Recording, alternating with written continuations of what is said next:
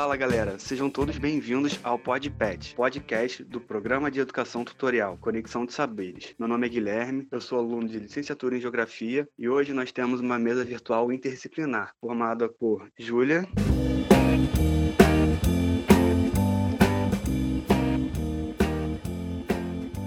Olá, meu nome é Júlia, eu sou graduanda de Geografia da Universidade Federal Fluminense e hoje estou aqui para debater junto com vocês. Daniel.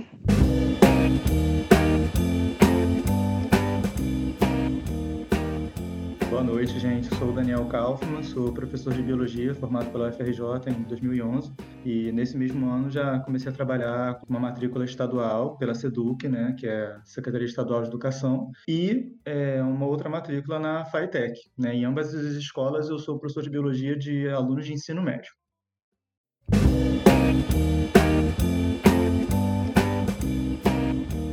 Meu nome é Érica de Santana, sou pedagoga formada pela UF, trabalho na educação básica há bastante tempo, trabalho no início e no final, né, nas pontas, no caso na educação infantil pela Prefeitura de Niterói e na SEDURC como Daniel também, sendo eu trabalho na formação de professores, no curso normal.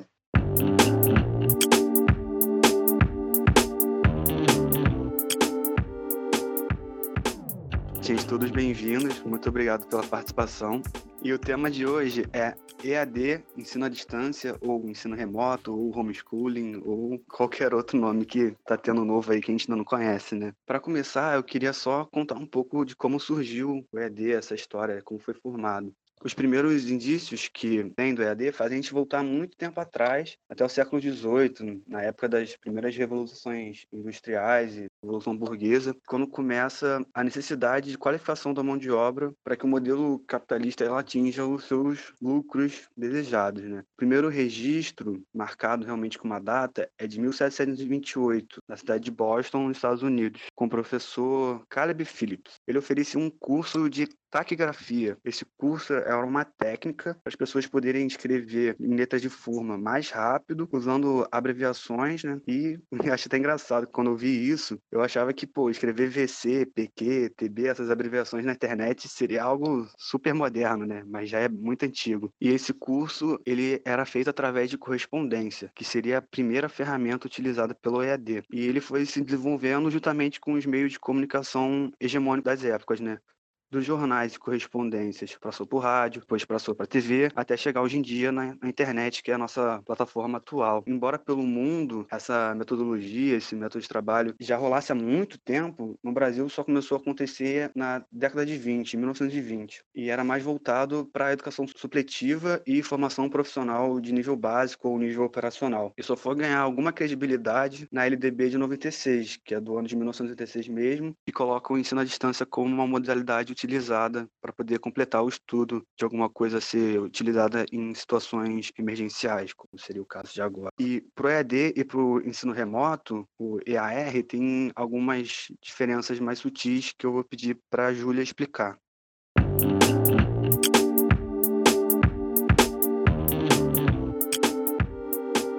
Então, o ensino remoto emergencial é o que está atualmente vigente né, nas escolas. Só que ele vai apresentar um caráter excepcional, porque já existe o EAD, né, com uma forma totalmente estruturada, enquanto o ensino remoto emergencial, o ER, ele vai surgir agora com força, né, neste momento durante a pandemia, que a gente precisa fazer um isolamento, um distanciamento social, vai ser tratado também como uma medida provisória e está aqui para substituir as aulas presenciais. Existe uma grande diferença entre o ensino remoto para emergencial para educação à distância. Enquanto no ensino remoto emergencial as aulas são ministradas em tempo real, no mesmo tempo da disciplina, com o mesmo professor da aula presencial, né? A educação à distância vão ser videoaulas gravadas, com todas as disciplinas e unidades de ensino para encontros presenciais. No ensino remoto, a intera vai ter uma interação diária com o professor da disciplina, um cronograma e um calendário próprio, de acordo com o plano de ensino, mais adaptado para a situação emergencial, um material dinâmico, personalizado, produzido pelo professor da disciplina de acordo com o conteúdo abordado na sala de aula. Ou seja, o ensino remoto emergencial, ele vai querer trazer essa característica né, de uma aula presencial, só que através do celular, tablet, né, através do aparelho eletrônico. O Plano Nacional de Ensino, de, acho que foi aprovado em 2001, ele rotula esses mecanismos como uma forma auxiliar indiscutível de eficácia para enfrentar os déficits educativos e desigualdades regionais. Eu queria abrir o debate para os nossos convidados e saber o quanto isso seria indiscutível de verdade, né, na prática.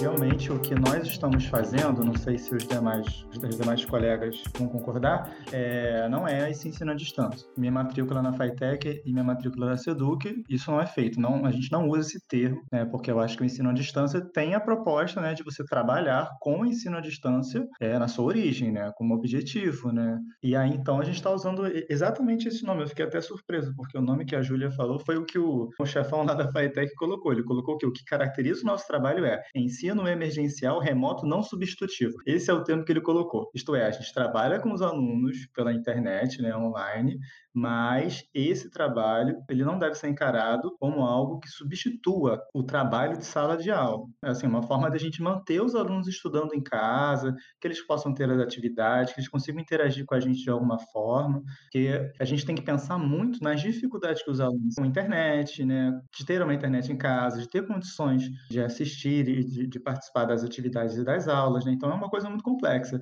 Continuando aí o que o Daniel estava falando, né? É, essa coisa da educação, né? remota, que não é, não é bem a distância, né? que para ser a distância, como vocês já falaram, precisa de ter uma legislação própria, normalmente se dá, e ela está caracterizada muito mais no ensino superior do que na educação básica, de forma geral, veio assim como um, um furacão né? na vida do professor, né? que tem que agora né, se adaptar a essa nova realidade. Veio como um terremoto mesmo na, na nossa vida, porque é, desestruturou muitas das coisas que a gente estava acostumado a fazer. Você sair do seu, do seu mundo, da sua área de conforto, para de repente cair numa educação remota, é muito complicado nesse momento, onde as nossas angústias estão à flor da pele, tudo está acontecendo de uma forma muito inusitada, inesperada, angustiante, coisas que a gente, na nossa sala de aula, a gente prevê muita, muitas coisas. E no tempo que a gente está vivendo, a gente não consegue prever nada. E também falando, voltando um pouquinho que o Daniel falou, né, a questão da condição né, de ter uma internet, o professor e também um aluno porque a gente tem uma internet de qualidade para ter uma estrutura de minimamente se relacionar com o aluno numa plataforma é muito complicado. Né? Eu lembro que no início eu fiquei exatamente 20 dias para me estruturar. O meu celular não estava acessando algumas coisas, fiquei sem internet, precisei falar com a operadora, o meu computador deu, deu pau, então tudo foi muito complicado no início, né? até retomar as aulas na plataforma e tudo mais. Então, essa condição nossa inicialmente foi muito louco. Essa palavra muito louco, ela define muito bem o que a gente passou, o que a gente, enquanto professor, tentando reinventar dentro dessa nova dinâmica, né, de se relacionar virtualmente. É, esse momento atual, né, antes a gente usava a tecnologia ao nosso favor para preparar alguma aula, algum material, alguma coisa assim, né? Mas agora ela é o principal, ela furou a fila, foi lá para frente. Quem não tiver um, um acesso à internet ou alguma coisa coisa, um computador potente, acaba ficando com um meio de trabalho reduzido e prejudicado. Puxando um pouquinho o jabá para a geografia, o Milton Santos, ele fala que, que um espaço ele consegue ter o acúmulo de diferentes tempos. Esse exemplo a gente consegue ver muito presente na zona portuária do Rio, onde tem uma área tecnológica muito grande, pessoas que provavelmente nunca vão ter acesso àquele tipo de tecnologia. Quando a gente vê, isso está se refletindo agora no espaço digital também, no mundo da internet. Vai ter aluno de algum colégio particular ou, ou federal, alguma coisa assim, que vai ter uma internet muito boa, de 200 gigas, 1000 gigas. A internet só cai se um tubarão morder o fio, enquanto outros colégios da, da rede estadual, municipal, além do aluno não ter assim um computador em casa, alguma coisa, a internet dele já é super reduzida. Eu acho que esse é o, é o primeiro grande empecilho, tanto para o aluno e tanto para o professor, né?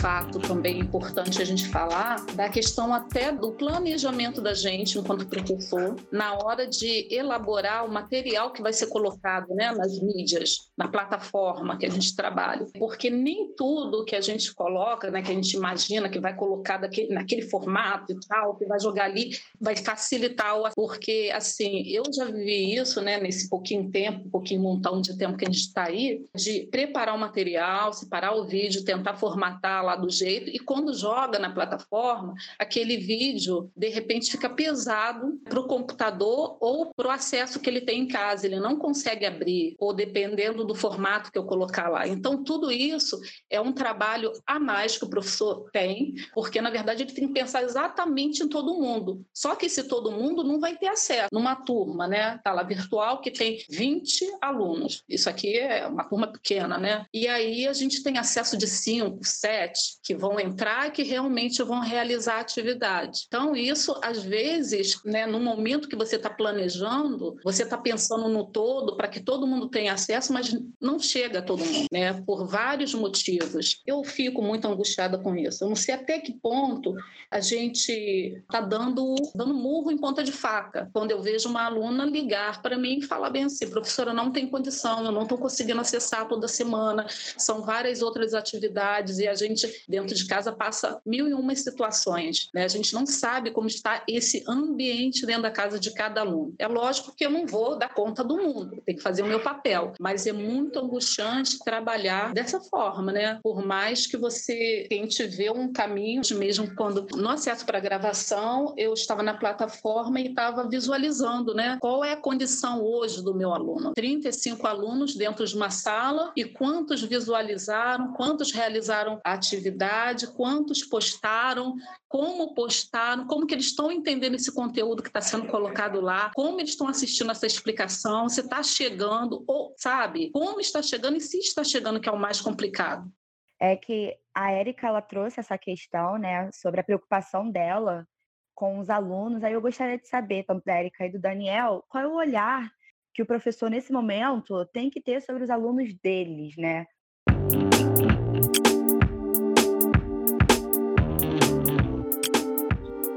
Sempre posicionar com um olhar é, reflexivo, né? pensando exatamente no que a gente está vivendo na realidade, me colocando no lugar deles. Porque quando no início eu falei que eu fiquei alguns dias, alguns bons dias sem internet, eu que tenho um emprego, né, que tenho uma família estruturada entre aspas, né, que a gente coloca muitas aspas, o que é uma família estruturada, né? Que recebo, meu emprego está lá e não tenho uma internet adequada para poder trabalhar. E aí, quando eu me coloco no lugar dos meus vários alunos, eu tenho que pensar se a condição que ele tem de acessar as aulas é a mesma da minha. E eu sei que na realidade não é. Um ou outro vai ter. Alguns dos meus amigos não pensam dessa forma. Meus amigos professores não pensam dessa forma, né? Acham que o aluno tem sim condição de fazer, talvez não faça por, por não querer, mas a grande maioria entende que essa dificuldade existe e que a gente tem que pensar. E a questão da postar, a gente sabe que a longo prazo, como voltando né, ao Daniel, nosso colega aí, que a gente está pensando junto, refletindo, conversando junto, a gente sabe que isso é uma coisa emergencial, que quando acabar, se Deus quiser vai acabar esse período, a gente vai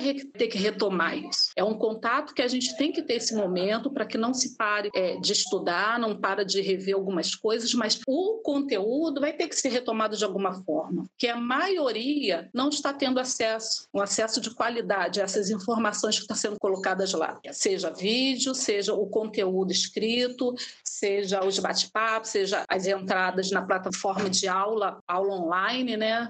Os Meet da vida, as plataformas que a gente vai adquirindo, porque outros meios, né, foram sugeridos, né, pela secretaria, que foram é, Facebook, WhatsApp e tudo mais, quem puder. Já fui até contactada, né, por alunos por esses caminhos, né, por essas ferramentas, mas que nem sempre dá conta. E a gente tem que ter muita sensibilidade na hora de olhar esses acessos, essas postagens, para que a gente dê conta minimamente. Falando um pouquinho do, do meu trabalho, é até legal dar um panorama para vocês. Como é que é o trabalho na SEDUC, né? O que, que as escolas estaduais estão fazendo? Bom, a rede estadual, ela fez um convênio, é, parece que fez um convênio com, com o Google, né? A gente tem o, a plataforma Google Classroom para trabalhar com os alunos, né? Então, foram criadas as turmas nessa plataforma e aí nós podemos interagir com os alunos por postagens e colocando também atividades, testes ou só uma atividade. A gente pode escolher quantos pontos a gente quer colocar, a gente pode escolher não colocar pontos. Isso na SEDUC, né, na Secretaria Estadual de Educação, isso que as escolas estaduais estão passando. Na FAETEC, que é um, como o Guilherme colocou, é uma, é uma rede de escolas, né, escolas técnicas, está sendo bem diferente e, ao meu ver, está sendo muito mais difícil, porque a plataforma não é o Classroom, é uma plataforma CCRG, né? A gente fica, acha legal porque é uma plataforma pública, né? Mas ela é no meu entendimento, é muito ruim. Para quem trabalha na Seduc, trabalha na plataforma que a gente está tendo na, na FITEC, ela é uma plataforma de muita dificuldade de interagir com os alunos. É, você cria uns fóruns e é, um, é, uma coisa difícil de acessar, né? O Google Classroom ele é muito mais fácil de se usar, né, que é o que a gente está fazendo nas escolas estaduais regulares. Então, dando um panorama, está sendo assim, os trabalhos das escolas, né? E, de início, eu particularmente não dei tanta, tanta bola, né? Eu, inicialmente eu peguei assim, é, peguei vídeo aulas no YouTube dos conteúdos de biologia, passei para as turmas, falei, gente, ó, assiste essas aulas, anota as coisas no caderno e eu vou passar uma lista de exercício que tem gabarito para vocês tentarem fazer e vocês depois conferem o gabarito. Eu estava tentando criar formas para que eles, por conta própria, estudassem, né? Só que eu vi que isso não estava funcionando, tanto na, na Seduc quanto na FITEC. Então, eu comecei, eu, eu, eu, eu sou uma pessoa muito jovial, né? Tô sempre muito próximo dos, dos moleques, né? Zoo muito, brinco muito com eles. Biólogo, né? Levo pra praia, já, nossa, é pra praia, levo pra mata toda hora, levo um monte de lugar. É, então eu tenho uma relação muito próxima com eles. Eu falei, poxa, eu preciso interagir com esses moleques. E aí eu, a, a própria própria Érica colocou, né, a gente começa a pensar nas outras possibilidades. Então, eu comecei a usar o Google Meet. E, para minha surpresa, eu falei que está sendo muito legal. Né? Com toda a angústia que a Érica colocou, porque a gente sabe que tem alunos que não estão tendo condições de acessar. A minha escola, da, da rede da Seduc, é na, no Caju. É uma comunidade que tem várias fragilidades. E lá, os alunos têm condição social muito muito difícil, né? Em, em, vários aspectos, familiar, financeiro, né? Psicológico. E é legal porque é, é, os moleques entraram, a gente zoou muito, a gente se divertiu. Eu, eu consegui dar um conteúdo porque eu comecei a experimentar o, o Google Meet e vi que eu consigo mostrar o que está na minha tela de computador, isto é, eu posso dar uma aula de PowerPoint, é, e aí eu comecei a descobrir que eu posso interagir com eles. Eu, eu dava cinco minutos de aula e mandava uma pergunta para eles responderem em 10 segundos no chat. E é legal também porque eu posso gravar essa aula. Então, os alunos que não podem assistir, eles depois podem ver essa gravação, né, e estudar como se estivesse assistindo uma aula normal. E aí eu também, uma outra dificuldade é que atividade nós vamos passar para esses moleques. porque assim, francamente, todo mundo aqui já foi de sala de aula e esse negócio de ficar passando um trabalhinho de assim, pesquisa na internet é Ctrl C, Ctrl V, ninguém estuda nada. Então, assim, não dá para pegar questões, por exemplo, de vestibular, porque eles vão achar rapidamente o gabarito muito mais rápido que eu seria capaz, e não adianta passar pesquisa que eles vão, não vão nem pensar em cima da pesquisa, eles vão apenas copiar e colar. Então, tive que criar questões originais discursivas para dificultar a cola. Olha, olha a dificuldade, né? Do trabalho que a gente tem que fazer para botar esses moleques para pensar. Questões discursivas que façam eles pensarem, tem um prazo de uma semana, atribuir uma pontuação, mas tranquilizando todos, colocando que quem não puder fazer vai ser acolhido quando nós voltarmos para a escola. É, mas é claro, quem está conseguindo fazer, por exemplo, eu estou querendo dar essas atividades como ponto extra, não vou prejudicar quem não está podendo. Então, esse está sendo o nosso panorama. Agora, é extremamente angustiante nós não termos noção de futuro, não temos noção do que vai acontecer. A gente ouve de vários vários colegas que nós vamos ter que voltar a dar aula aos sábados para repor essas aulas. Assim, é uma situação muito conflituante. Toda vez que eu tenho uma reunião com outros professores, com os diretores, eu, eu entro angustiado e saio pior ainda, porque é uma situação muito difícil, assim, de muito prazer, porque a gente está experimentando tecnologias, a gente está fazendo um trabalho legal, mas ao mesmo tempo, assim, cara, o que, que eu estou fazendo? Eu estou acolhendo, estou abraçando todo mundo. Como é que vai ser depois? A gente vai fechar o ano letivo? Esse ano letivo vai existir? Né? Será que a gente pode chegar a um extremo de não existir? Sabe? É,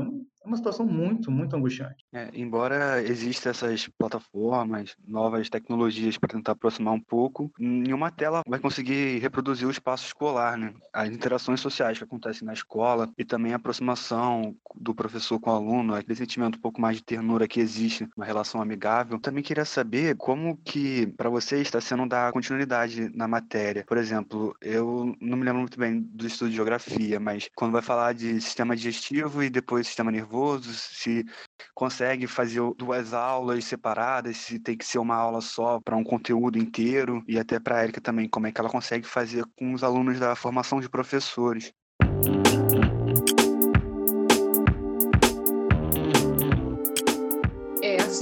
Conforme as aulas vão, vão sendo lançadas, né, os conteúdos vão sendo lançados no, na plataforma, a gente vai conversando e vai tendo retorno dos alunos. Como eu tenho uma disciplina que é, é supervisão, no caso, práticas, práticas pedagógicas, que seria o estágio, vamos dizer assim, mais praticamente, são os estágios. Então, a gente está muito na questão da orientação e nas atividades que eles possivelmente fariam nas escolas, que eles iriam estagiar, estão fazendo isso de forma virtual. Né? E a gente está tentando, como é, bem falou o meu colega Daniel, tentando aliar outras, outras assim, estratégias para burlar a questão da ida para a escola, a questão da, dos passeios virtuais, de uma outra lógica realmente, porque o que antes eles viam lá na prática com os alunos, eles estão tentando vivenciar dentro de espaços virtuais. E assim, até de simulação de aulas práticas mesmo, deles terem, de repente, é, uma aula, por exemplo, que eles conseguiram elaborar, que era pensar no planejamento de uma aula simples, tá? Uma aula simples, que seria uma contação de histórias, e aí eles se gravaram, né? Pediram um, um um familiar, ou eles mesmos se gravaram, dando aquela aula na educação infantil, que seria assim o, o primeiro contato que eles teriam com a escola para poder atuar, com a supervisão de um professor e tal. E esse vídeo poderia ser mandado para mim ou guardado de alguma forma, né, caso não tivesse o acesso. E isso foi feito. Isso é interessante que vai a gente querendo ou não a gente vai colocando em prática algumas coisas que era muito distante do que a gente estava pensando quando estava presencial e que agora vai ter que fazer. E foi um retorno bom né, dentro daqueles que puderam fazer a entrega. Agora, a pergunta inicial: estou conseguindo é, voltar nele, retomar, dar prosseguimento que está acontecendo? Sim, de acordo com o que eles vão me entregando, a gente vai dando continuidade normalmente. É, falando um pouquinho do, do meu trabalho, é legal essa pergunta do Guilherme, né? Assim, na prática, como é que está sendo? É, nós temos uma sequência de conteúdos a trabalhar. Inicialmente, a gente, eu estou seguindo, né? Eu comecei seguindo o conteúdo do primeiro bimestre. E aí eu comecei chamando os alunos turma por turma para o Google Meet. Eu achei que não foi legal porque a adesão já era baixa. Teve uma turma que só apareceram três alunos. Isso com uma adesão boa, tá? Porque têm uma proximidade natural comigo, eles aparecem bastante na minha aula em relação a outras disciplinas. E aí então eu comecei a juntar. E aí ficou muito mais legal. Eu juntei todo o primeiro ano e dei uma aula só. Ao invés de dar a mesma aula três vezes, que fica cansativo, né?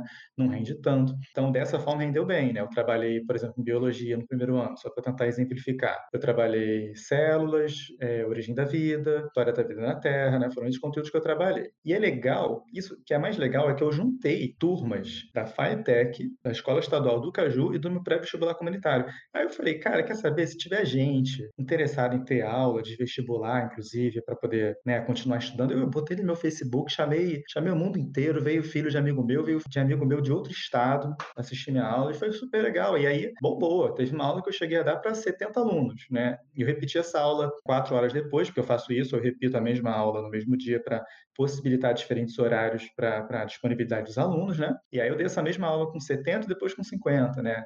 Essa possibilidade também é, é bem interessante. Agora, eu acho que a, que a Erika vai concordar comigo que uma coisa terrível para mim, que me deixa muito, muito mexido, é como eu vou continuar agora com o conteúdo do segundo bimestre se eu nem fechei o primeiro bimestre? Eu não posso passar prova, eu não posso passar, teste, eu não posso fazer isso. Isso não é ensino à distância, é um ensino remoto emergencial. É para botar os moleques para estudarem, é para manter eles bem, interagindo com a gente, porque a gente sabe que o ócio ele, ele faz surgir né, diversos transtornos mentais, né, que esses, os meninos estão muito, muito, muito sensíveis a essas coisas, tá? É uma pauta muito urgente hoje. E eu agora vou começar o conteúdo do bimestre. Eu, amanhã mesmo, vou dar uma aula de compostos químicos, sais, água, carboidrato, lipídio, na, na FITEC. Só que assim, os moleques vão me perguntar, Kaufman, por que, que você está dando aula do segundo bimestre se você nem fechou o primeiro? Eu falo, gente, é, a gente tem que seguir. Fazer o quê? A gente tem que andar, porque o conteúdo todo da primeira etapa já foi dado e a gente tem que seguir, né? Então, essa, essa, essa é uma dificuldade real, Guilherme. É uma parada bem, bem intensa mesmo. Eu queria saber de vocês se vocês estão tendo essa pressão por produtividade, né? Como afeta vocês essa questão? Se isso já gerou algum tipo de problema, seja de saúde ou psicológico.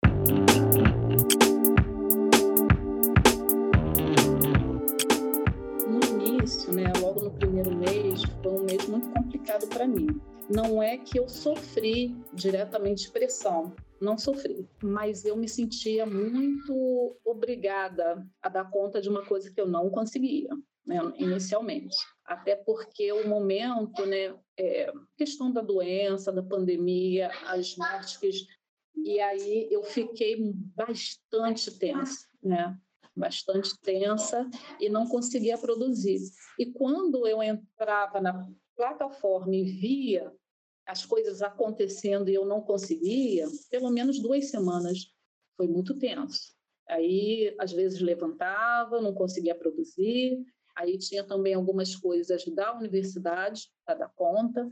E fiquei bem travada, né? E aí fui observando que esse processo não estava acontecendo só comigo, né? É, os meus colegas de profissão também estavam passando alguns passando da me esse mesmo processo, né? De não levantar, trocar o dia pela noite, de aparecer algumas questões emocionais que eu fiquei muito preocupada comigo e com algumas pessoas. Conforme foi passando o tempo, fui me tranquilizando, me trazendo, sei lá, consciência, conversando muito com outras pessoas, com o marido, com, com amigos, né? A gente vai tomando um pouco de eixo, né? tentando entender um pouco o que estava acontecendo, o que está acontecendo e analisando o que pudesse acontecer em breve. Né? Então, isso foi muito intenso no início, muito intenso. É, coisas que até assim, na hora de entrar na plataforma, a gente pensava assim, eu, né? Pensava assim, como que eu vou me expor? Na hora de fazer um meet, na hora de fazer um vídeo, como vai ser isso? Como que vai chegar? A questão da crítica, a questão dos processos, como que eu vou conduzir isso, que nem tinha entrado ainda, nem sabia como era, mas eu já botava tudo aquilo como se fosse uma coisa muito grande. Essa pressão não foi nem feita por outros, foi eu mesma. O meu, o meu, o meu emocional não estava bom, né? E, e aí eu vi algumas pessoas que até traba que trabalham em rede particular que se viram no momento de ter que assinar, né, a sua a sua disponibilidade da imagem para vincular essa imagem em outros lugares ou ficar à disposição da escola. Então, essas pessoas ficaram muito fragilizadas também, profissionais da educação, ficaram fragilizados e, e, eu falei assim, caramba, se eu tivesse nesse lugar hoje, trabalhando numa rede particular, que eu tivesse que assinar um documento desse, né? E que a gente sabe que a questão da, da escola particular ainda é mais profunda, a exigência é mais profunda.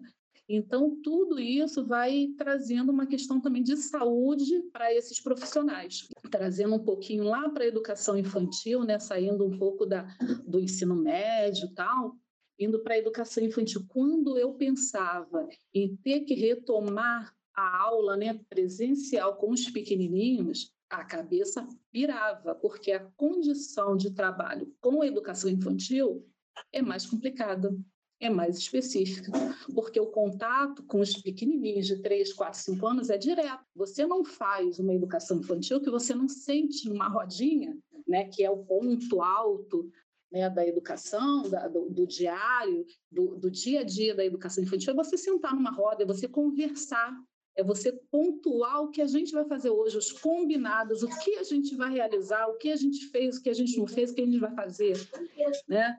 E, e aí esse contato criança-criança, professor, professor-aluno é muito intenso. O toque é muito importante na educação infantil. Quando eu parava para pensar nisso, Jesus, como vai ser? E até hoje é muito intenso isso. Nas nossas reuniões, né, isso na, na escola da rede, penso isso entre os professores. Como vai ser esse retorno, né? Já pensando num retorno possível, que eu acho que vai ser muito complicado, mas que a gente tem que pensar, né? Não, não sabemos, né? Como que vai ser daqui para diante. É muito intenso, porque é uma coisa muito, muito particular. Eu consigo até imaginar um retorno no ensino médio mas na educação infantil eu não vejo uma possibilidade possível, não vejo. Nem rodízio, nem alternadia, nem. Não vejo, não vejo. Pensa, para para pensar que você tem que levar uma criança de três anos ao banheiro. Para para pensar que ela merenda na escola. Como desfazer uma mochila, como fazer, como uma máscara, um, um separar, brincar separado, você limpar brinquedo de meia e meia hora, passando álcool gel, bala, chupeta que vai na boca de todo mundo, como é isso, né? Pensa, uma criança de três anos, como ela vai se relacionar com adultos e crianças dentro de uma unidade. Muito complicado, né? É, eu, eu, assim, no, no, nas minhas escolas, eu não senti uma pressão muito grande, né? Até porque, assim, professor é, uma, é um bicho muito idealista, né? E que se defende, né? Então, assim, Qualquer coisa que a gente sentia, a gente tinha as nossas reuniões com, com a diretoria e falava, olha, peraí, mas eu acho que a pressão foi muito mais interna, assim, a, pelo menos as, as, diretorias das escolas das quais eu faço parte, foi assim, foi uma parceria, uma cobrança de querer ferrar com o professor. Por exemplo, na minha escola do, do, do Caju, a, a, diretora até então está mandando presença total, né? Está mandando para a secretaria, né? Presença total dos professores nesses meses, sabe? Então, a, a pressão é mais nossa. Tipo assim, o que, que a gente está fazendo? Está fazendo um negócio correto, dentro das possibilidades? A gente está fazendo um trabalho legal com os alunos? Até pode estar tá fazendo, mas os alunos não estão conseguindo. E aí? É, então foi essa, foi essa, essa cobrança interna, né? Porque eu também fiquei com medo, eu tenho uma questão delicada com, com transtorno mental, eu já tive depressão em alguns anos, é, e era uma coisa biológica, uma predisposição biológica. Então eu não posso dar mole. Comecei a participar de um trabalho social que, que, me, que me manteve, né? Me fez sentir bem. e, e, e o trabalho de interagir interagir com os alunos, de ver o retorno deles, eles, eles respondendo questões difíceis que eu botava para fazer, mais ou menos 30% da turma fazendo, que é um percentual bem interessante, né? É, me motivou e, me, e, hoje me sinto super bem, né? É, no trabalho, mas com essas angústias, né? Porque a gente não sabe do futuro, não sabe como é que vai voltar, não sabe se vai ter que repetir tudo de novo, se vai ter que, se vai ter que dar aula final de semana, né? É, é bem delicado. Então, eu tô, eu tô tranquilo nesse sentido, né?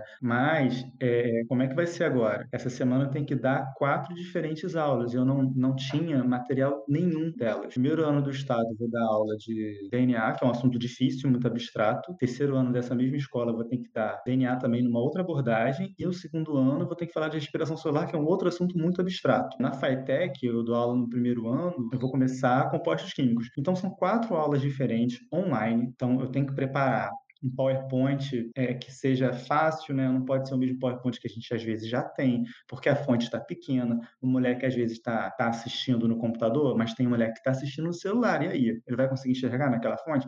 Então a gente tem que reestruturar tudo, tem que fazer com carinho, para o moleque gostar, o moleque se sentir acolhido. Assim, da minha parte, em termos da questão de saúde mental, as coisas estão caminhando bem. Mas eu sei de muitos, não é só a questão profissional, está interagindo com pessoas, você pode estar com medo é, é, da doença, você tem amigos queridos falecendo com essa doença. Então, é uma situação de dificuldade. Mas quando a gente faz um trabalho bem feito é, e com carinho, a diretoria reconhece e não vem essa, né? Então, está tudo fluindo bem, eu acho, o meu entendimento nesse sentido, né? Porque, por, por outro lado, a angústia de, de não saber o que está acontecendo de verdade, o que vai ser do futuro, quantos alunos estão, estão assistindo, ou porque não querem, ou porque não tem condição, como é que vai ser quando a gente voltar.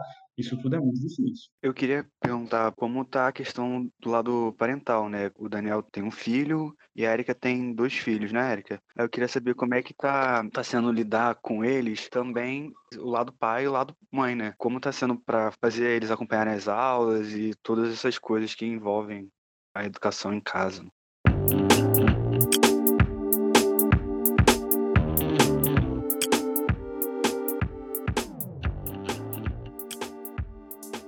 Assim, educação remota em casa com dois filhos, às vezes é tranquilo, às vezes não é tanto. É, no meu caso, por exemplo, eu estou com um filho de seis e uma filha de dez. O menino ele está no primeiro ano, né, alfabetização antiga, e aí a gente está sendo professora, na verdade. Mesmo com as aulas online, a gente acaba tentando fazer a alfabetização dele, né? Dentro de casa de uma forma. Porque eu sempre imaginei que a alfabetização de Miguel, meu filho, seria de uma forma muito diferente, né? Porque a gente pensa numa alfabetização em que a criança, junto com o que está acontecendo na escola, ele vai relacionar com as coisas do mundo, vai viajar, vai sair, vai, vai relacionar relacionar aquele conteúdo e agora preso dentro de casa, né, fica muito complicado. Até a questão emocional de dar conta naquele horário daquela atividade às vezes fica pesado para ele. Então, às vezes, eu tenho que relaxar um pouco e falar assim: não, não deu agora, vamos fazer de outra vez. Quando a professora, é, o horário chega, tem que sentar, tem que assistir a aula, tem que fazer a atividade. E seis anos não é uma idade muito fácil de você sentar e falar que agora é o horário. Até porque você tem as, as pressões que são de outras ordens dentro de casa, né? É almoço, é, é da conta da roupa, é da casa, e a outra tem outra demanda, porque ela está no no quinto ano, ela já se resolve um pouco melhor sozinha, mas de vez em quando a gente tem que sentar junto para fazer junto, porque às vezes é um entendimento de um conteúdo que não, não foi, a gente tem que retomar. E assim, é um pouco difícil sim. Às vezes passa batido, mas muitas vezes bem estressante, difícil mesmo, mas a gente vai dando conta, né, na medida do possível. Quando você pega uma criança, põe sentada para assistir uma aula no primeiro ano, que a interação é muito pouca, ele dispersa, ele vai olhar para a parede. Numa sala de aula já é assim, ele viaja. Quando não desce cadeira abaixo, né, vai se escorando, vai se, vai se encolhendo, daqui a pouco ele já está embaixo da mesa e está assistindo a aula, ouvindo a aula debaixo da mesa, mexendo em qualquer outra coisa. Então aí você volta, epa, olha a aula, vão lá, vão retomar o que está acontecendo aí, e às vezes a gente entra na aula da professora, né? A situação do, do meu filho é bem diferente da Érica, né? Primeiro porque o meu nasceu no coração. o, o, o, meu filho, a gente pegou ele com 12 anos e desde então a gente está fazendo um trabalho muito intenso de educação com ele. Ele estava atrasado três anos, né? Então ele está fazendo aceleramento, né? E infelizmente o trabalho do município, pelo menos na escola que eu tô, né? Do aceleramento é muito complicado, sim, né?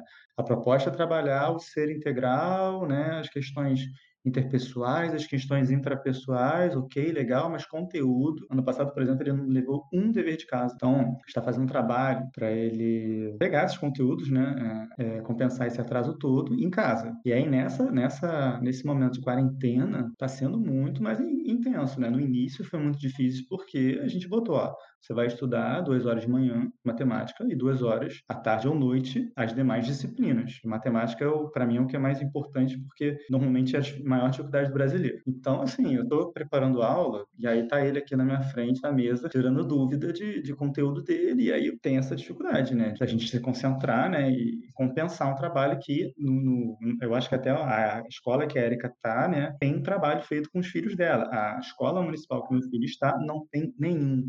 Já se passaram, né, uns três meses, mais ou menos. E nada foi passado para o meu filho estudar. Nada, nada, nada. É, é, impressionante. Então, só que assim, francamente, a gente tem trabalhado de forma tão bacana com ele, assim, pesado, o moleque sofreu no início, né?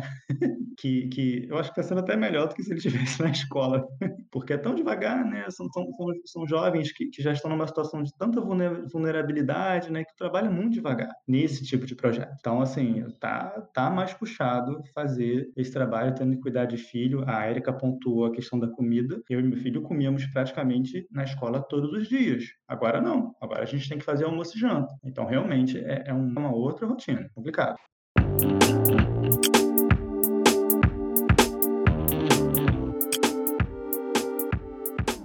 Maior medo, assim, meu maior receio era realmente sobre isso. Esse sistema aí se, ad se adequando, entrando, tipo, assim, que nem um, um simbionte, um, aquele Homem-Aranha preto, né? Ele incorpora e começa a usar a pessoa do jeito que ela quiser, muda a aparência, muda as suas características, mas ouvir pessoas como você, Érica, e como você, Daniel, falam com tanto carinho e com tanta esperança de que isso não vai ficar assim, que vai ser algo melhor depois, me conforta bastante. Eu queria agradecer.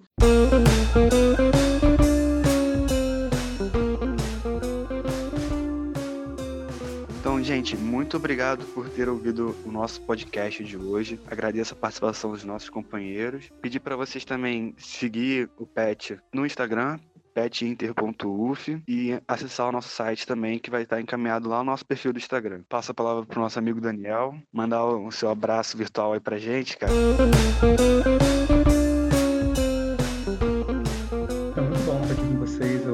Agradeço essa de refletir um pouco mais no nosso trabalho. É tá legal estar tá conversando, dialogando com uma, uma companheira como a Érica, né, de professora também, e trazer a, mensagem da esperança, né, que a gente está passando por momentos muito difíceis, né. Eu encaro, assim, eu estou vendo assim as pessoas muito predispostas ao bem. Eu faço parte de um trabalho social em que eu estou vendo que as pessoas estão ajudando muito com doações, sabe? A gente está passando por um momento difícil, mas acho que é no momento de, de escuridão que a luz se faz mais presente e mais notória, né? E é isso que nós estamos percebendo Está sendo um momento de transformação para todo mundo, todos os problemas estão entrando no iniciador, se mexendo tudo junto, e é isso, assim. Mas é importante que a gente encare que nós estamos aprendendo muito e crescendo muito ao encarar essas tecnologias, né? É importante também nós vermos esse lado e vermos né, o quão é importante estar com o outro. Nesse momento de ausência, a gente entende como é importante estar, estar junto ao outro, né? Para encerrar, eu, eu, trabalho no pré-vestibular comunitário, que é o pré-vestibular São Cosme São Damião, do coordenador desse projeto, né? Já existe há mais de 10 anos. É um pré-vestibular que fica na, na rua Leopoldo, 434, e fica na paróquia São Cosme de São Damião. Nós, nesse momento, estamos cancelamos as aulas. A gente até tentou fazer um trabalho remoto, mas não houve muita adesão. Então, assim que for permitido, nós vamos retornar com esse trabalho. E aí, alguém tendo interesse, é só me procurar no Facebook, Daniel Kaufmann, K-A-U-F-M-A-N, né? Que a gente acolhe aí, né, nas aulas quando nós retornarmos o trabalho. Valeu, gente. Um beijo. Muito bom estar com vocês e se houver a próxima, até a próxima. Muito obrigado, Daniel.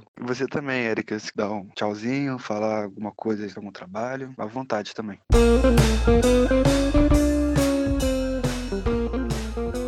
Assim, agradecer a participação, conversar com vocês, com o Daniel, com a Júlia, com você, Guilherme. Agradecer mesmo essa troca de ideias e pensar sempre em algo melhor, pensar que todas as vidas que a gente está lidando nesse momento importam muito e que, se Deus quiser, isso tudo vai passar e a gente vai sair disso de uma forma melhor. É isso aí que eu penso. É um momento muito de reflexão do que a nossa sociedade está vivendo repensar alguns modelos, né? repensar algumas práticas, repensar algumas atitudes de forma muito profunda e intensa nesse momento difícil que a gente está vivendo. Com vocês, a Júlia, que participou com a gente hoje.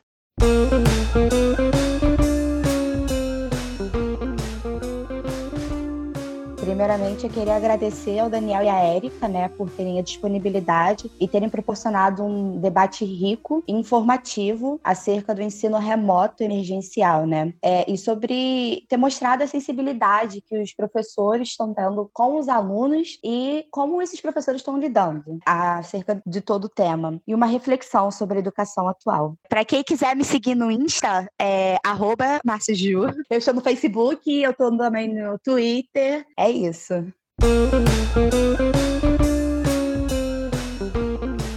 Muito obrigado, gente. Até o próximo podcast e um forte abraço virtual para todo mundo.